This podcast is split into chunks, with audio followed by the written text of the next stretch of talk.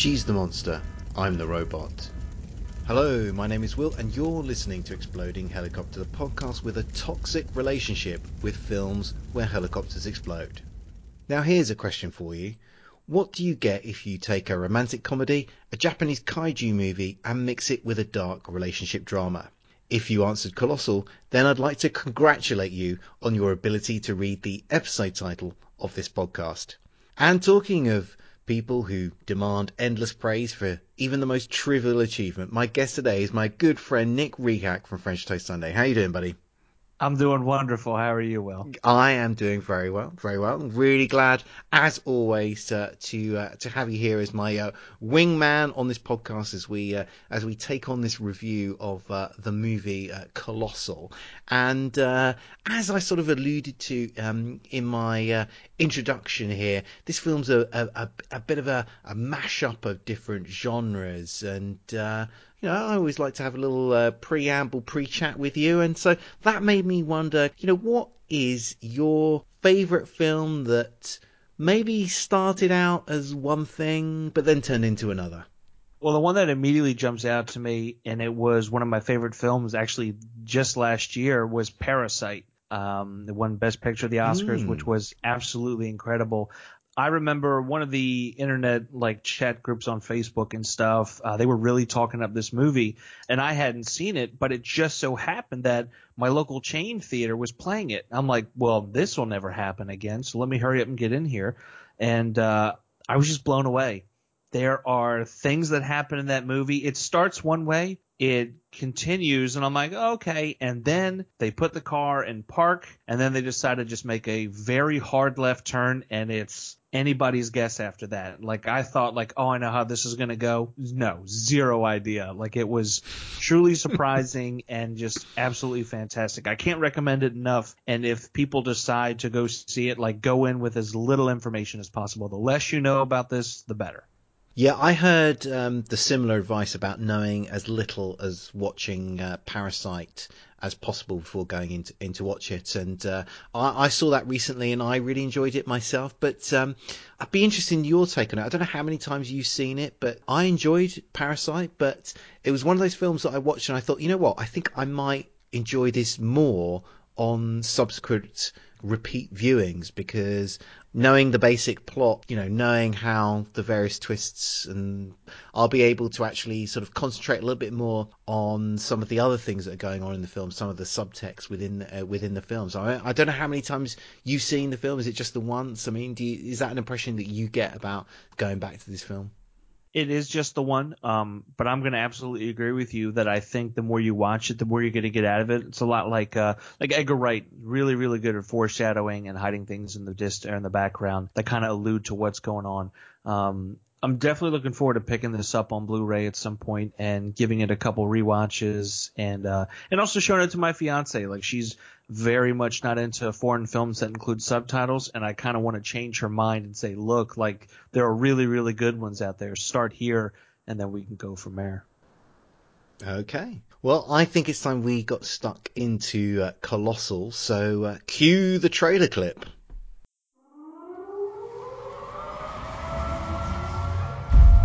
I just looked at the news and I think I'm in shock. A giant monster just materialized over Seoul. That happened like nine hours ago. You're just hearing about this. What have you been doing all day?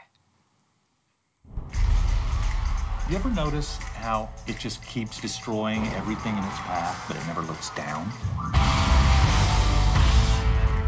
It's like it's being operated by remote control.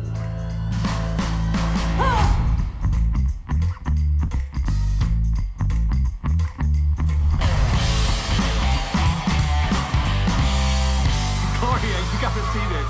It's dancing. Is dancing like... Holy sh... Gloria is an unemployed writer struggling with an alcohol problem. Gloria's uh, erratic behavior prompts her boyfriend to break up with her. Um, she's kicked out of their New York apartment and uh, forced to move back to her suburban hometown. Once there, Gloria falls in with an old school friend and a group of guys who hang out at their local bar. When news reports surface that a giant creature is destroying Seoul in South Korea, Gloria gradually comes to the stunning realization that she is somehow connected to this far off phenomena. As events in South Korea and her personal life begin to spin out of control, Gloria must determine why she why her seemingly insignificant existence has such a colossal effect on the fate of the world. In the role of Gloria, we have uh, Anne Hathaway. Alongside her, we have uh, Jason Sudeikis, who plays Tim, her old school friend, and Dan Stevens has a small role as Gloria's ex-boyfriend. Uh, the film was written and directed by uh, Nacho Vigalondo, who's carved out something of a reputation for his uh, interesting high concept ideas and original takes on genre. Colossal has a 6.2 user rating on IMDb and a 59% audience rating on Rotten Tomatoes. But it's interesting to contrast those numbers, uh, which are generated by the public, with the Metacritic numbers on uh, those sites. So on IMDb, critics average rating is 70%. On Rotten Tomatoes, the uh, Metacritic figure is 81%. So there's a pretty sizable gap between how uh, this film was received by uh, audiences and uh, critics. So uh, with all of that out of the way, Nick, you know, where where did you, uh, you know, what did you make of this film? Are you more with the critics or you perhaps more with the the audience? Honestly, I think I'm somewhere in the middle. Um, those numbers you read out kind of surprised me. I really thought it would be the other way around. The audience would enjoy it more than the critics. I really like the concept. I think it's a really fascinating idea. I think it's different, which is always exciting to see something like kind of new and original. I think the big thing for me, there are some changes that are very sudden, very quick, and I think it just it doesn't stick the landing like I I want it to. Mm. Um, what uh, there's a couple things that I, I would change, but for the most part, like I said, it's original. I I enjoyed watching it, but just some it was just a little off for me. I wanted a little bit more out of it. What was the bits that um, they didn't land for you? I think it it was just uh, Jason Sudeikis' character, and then obviously uh, we're going to be getting into spoiler territory right off the bat, but uh, just the creation of how their characters came to be involved, you know, with the monster mm. and the giant robot. I don't know. I have a little bit of issue with it, but I at the same time I don't know how else they could have like explained it or shown like the creation aspect of that.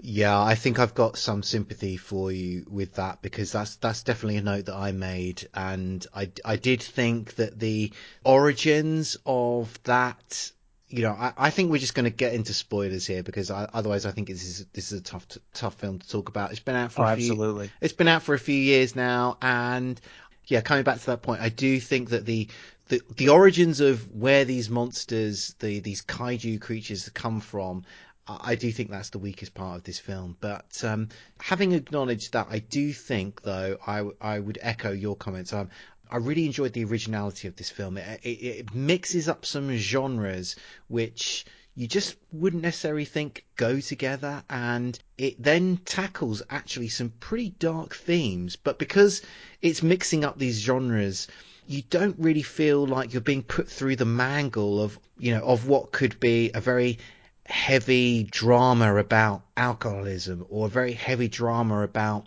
psychologically abusing somebody within a relationship. So that that that mashup of genres, that sort of the the originality of the approach here allows it to yeah to sort of go to some dark places, but without ever really feeling like you're being I don't know hammered over the head with you know, one of these endurance dramas that you get where, you know, some poor sod just gets excreted on for, you know, 120 minutes. Yeah, absolutely. And I think it's also one of those films where if you took out the monster component, that's what you would have.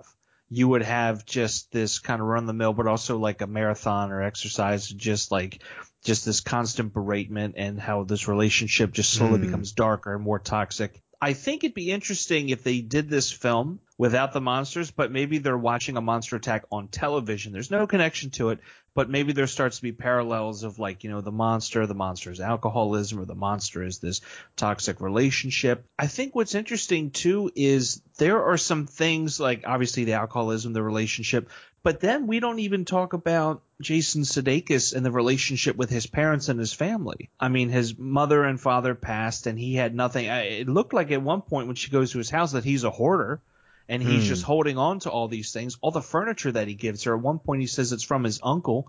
So did his uncle pass, and he's storing stuff on there too. He's holding on to the past for some reason, but that's just like dashed over. We never really like explore and look into and see like okay what's the trauma that's causing him to act this way and at the same time what's her trauma causing her to act this way like we never really get into i would like to see more of their backstory and kind of what their trauma is and why they've become the way they become instead of just hey here's this person and how they are especially when we get to Sudeikis' character he makes such a hard turn I think that's what throws me. All of a sudden, he goes from like this, like, hey, I'm really nice and caring, and then it's just boom, he's a monster. Like he is not a good person. Now on a rewatch, you can kind of see, like, because you know who he is now, it makes sense and it kind of adds up.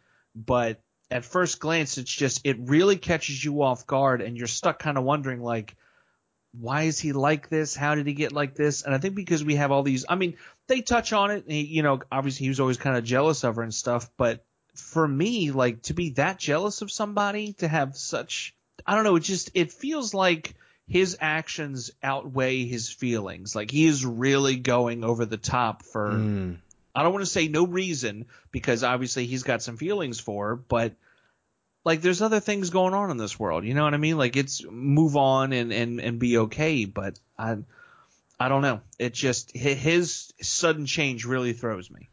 We know what. I'm just going to back up this discussion for a moment because I think we probably need to um, spend a moment explaining the central conceit of this movie, which is that the kind of the darker elements of uh, Anne Hathaway's uh, and uh, Jason Sudeikis' sort of personalities are in this film being projected through these uh, the kind of the appearance of these monsters in the other side of the world. So, you know, the, these characters have got these these these issues around. I guess this kind of psychological manipulation, which they, which we kind of sort of learn about that they sort of in, you know, indulge in each other. Um, also, their kind of unhealthy relationships with alcohol. Uh, you know, this is actually sort of manifested in the appearance of these uh, monsters, a kind of Godzilla-like creature, and also this sort of huge robot, sort of Transformers-like robot in South Korea. And these these characters sort of uh, stomp around South Korea, causing damage, which is essentially, I guess, a metaphor for the for the damage that um, these people uh, are causing in their own lives and in the lives of, of, of people um, around them. So, I mean, you know, how how on board did you get with this sort of very, I guess, visual representation of of the kind of the psychological kind of problems that the, the characters were going through uh, within this film. You know, it's interesting. I it really had the potential to be just like, okay, we get it.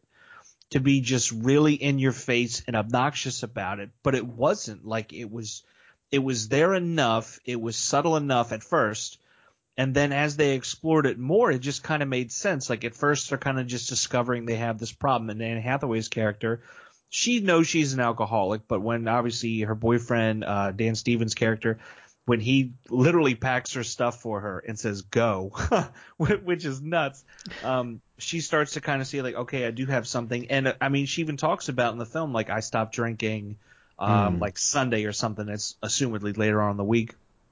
And then, excuse me. And then you have uh, Jason Sudeikis' character when he's a robot. Okay, robots are emotionless and they just have a prime directive. Well, we discovered that he's emotionless and has a prime directive.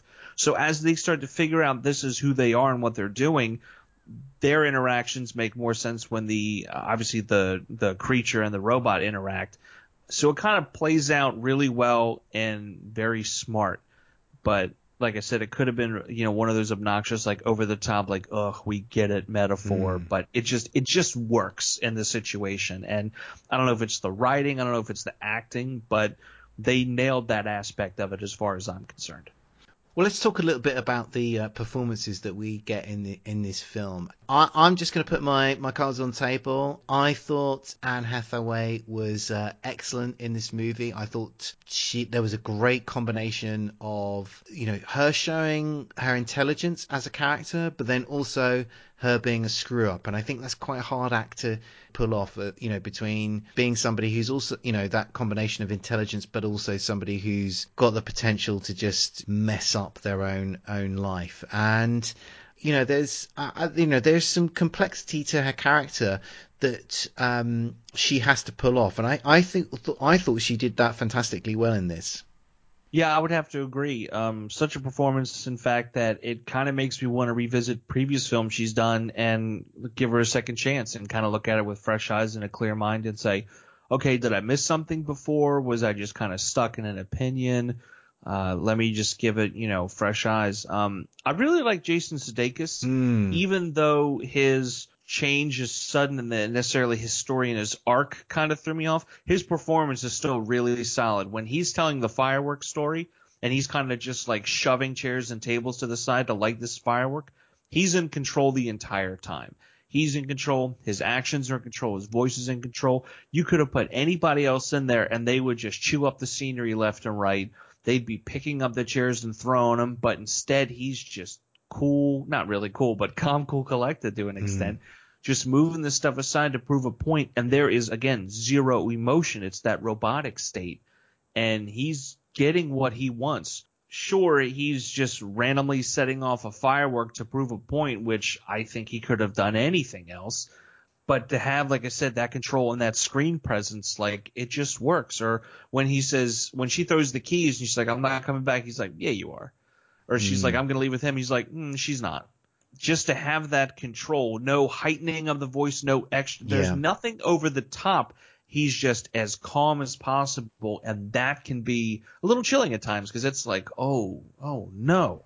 Absolutely echo your comments because uh, you know he he's a really very dark character in in this movie, but he manages to achieve that with very minimal work, really. And you know, I, I think that's just you know, a tribute to the writing, uh, but also a tribute to you know his choices as a, as a performer. Because as you say, he he could really chew. There are moments in this film where he could really chew scenery, but he always seems to choose the the most restrained option. But he's got the I don't know. He's just got like the weight of like he's got some pre- he's got some real presence on the screen, and that allows him to just do a lot without doing very much, but it just carries you know so much weight. And there's there's several confrontations between him and Hathaway in this in this film. And there are some moments in here you're thinking this could go to some really nasty places. And I, I don't really I don't really feel like I want the, you know I don't want to see that on the screen. And the film ultimately doesn't go those places. But the fact that you know Sudeikis is able to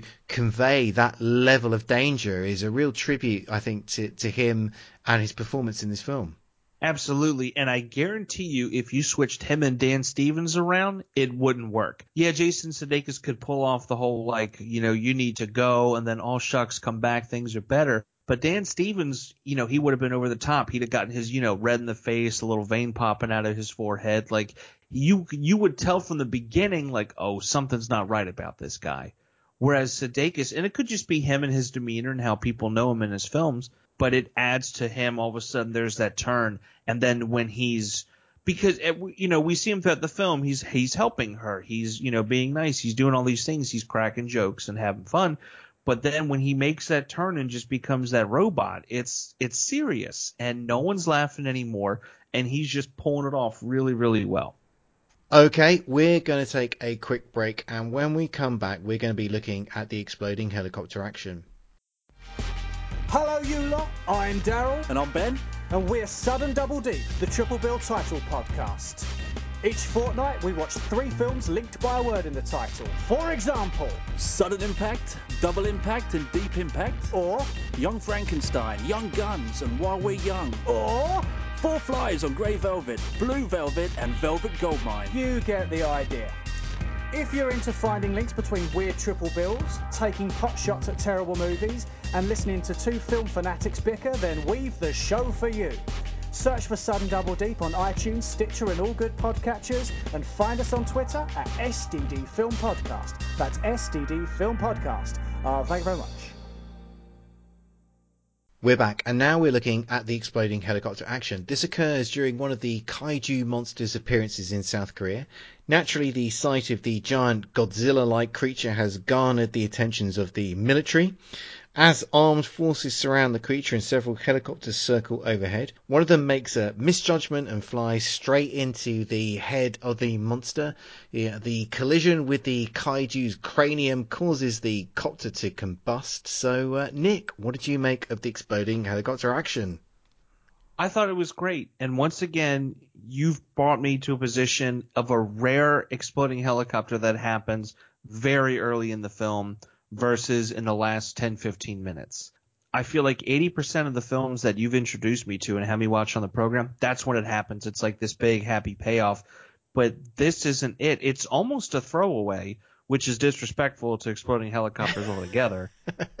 but it's different at the same time because usually we see these creatures that are in control and they're punching helicopters away or they're grabbing it and throwing them away in the distance. They're in control, but in this case, it's like what's happening? You know, she's flailing around, doesn't know what's going on, eventually gets hit in the head. It's almost slapsticky. Mm. And that's something that we don't see with exploding helicopters. Yeah, I would be inclined to agree with you. I, I think that um, it, this particular scene happens sort of like earlier in the film at, at, a moment where I guess we're still in a sort of a lighter stage within the themes that this film is exploring. So it is a, a moment that is played as a bit of a gag because when the helicopter crashes into the head of the monster, you know, we see, you know, Anne Hathaway's character sort of, you know, holding her head and going, you know, ow, you know, what was, what was that? You know, she's unaware of what is causing her the pain at that particular moment. And so it's, you know, it's played for, uh, for yucks. I do have a kind of, a, a couple of uh, nitpicks, I guess, with the uh, exploding helicopter that we see here. It's very quick. It's very brief scant moments are, are, spent on the uh, the collision of the of the uh, the helicopter. Absolutely. And another part of me thinks that you brought it up with the military. Um, why aren't there more? There should be hundreds of more exploding helicopters. These creatures show up, and the uh, military is like, let's just see what they do. And they hang back, and even when they're being attacked, like nothing. Now, granted, when Jason Sudeikis' character as the robot is kind of smashing around and trouncing, they're keeping it just on her to see the anguish in the face. Artfully done, really well done. But the scenes where they're actually like in the city fighting, where where are the other helicopters? Where is all the other military? There should have been at least three or four more exploding helicopters. That would have been, you know, I mean, he's the robot. Shoot a couple with a laser, something you know, having what you've just said though does raise uh, an ongoing bugbear of mine, which is the seeming inability of uh, helicopter pilots in films to actually observe a safe distance from some sort of threat that they are, you know, flying next to. So, what is the point of being in a helicopter if you can't maintain your aerial advantage? So, you know, staying out of range of swatting distance, uh, you know, of a completely observable object would just seem, you know, like a fundamental basic that you should be observing um, as a pilot. You know what? I didn't even think about that. That's actually that kind of changes my mind about military apprehension in film in general. I would have never thought like, hey, let's hang back because they're going to SWAT. So I'm glad you brought that up. So uh, you know, I I think well, to be honest, I think a lot of things, but I think that is definitely enough for this episode of uh, the Exploding Helicopter podcast. So um, you know, uh, Nick, thanks very much for uh, returning to uh, to the show. Do you want to take a moment to uh, you know let people know what's going on over at French Toast Sunday?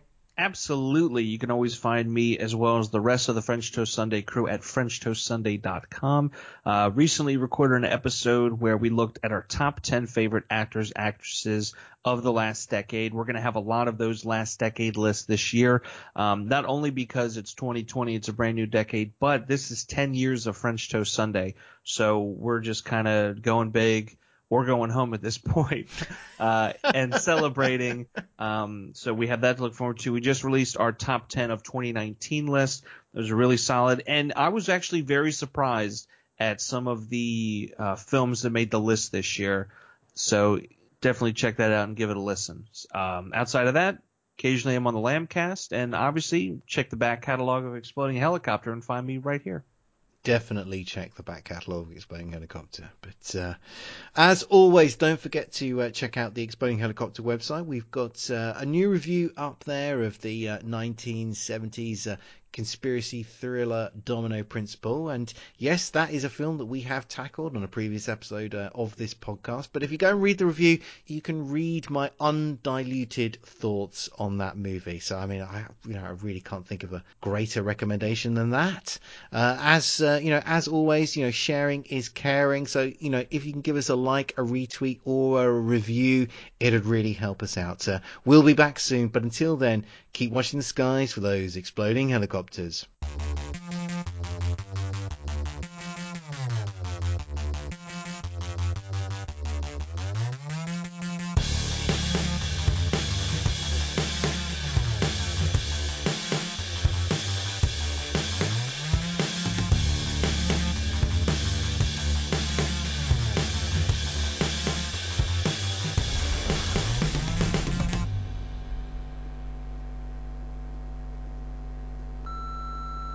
Podcast is a proud member of the Lamb Podcasting Network. Find the network at largeassmovieblogs.com.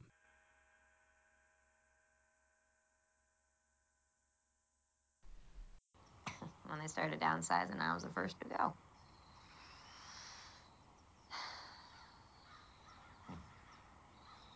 Oh, you jerk, you already knew. Yes, I'm sorry. Ah, why? Yeah. Why didn't you tell me? Why are you letting me like? Well, I, I, I, don't know. I, I didn't want you to think I was creepy, like I'm some sort of stalker. Oh well, it's too late for that. Yeah. yeah. So you've been following me all these years? Of course I have. Somebody actually made it out of here and did something special for once. Hell, look what had to happen for things to get interesting around here. Giants attacking South Korea. No. I mean, you.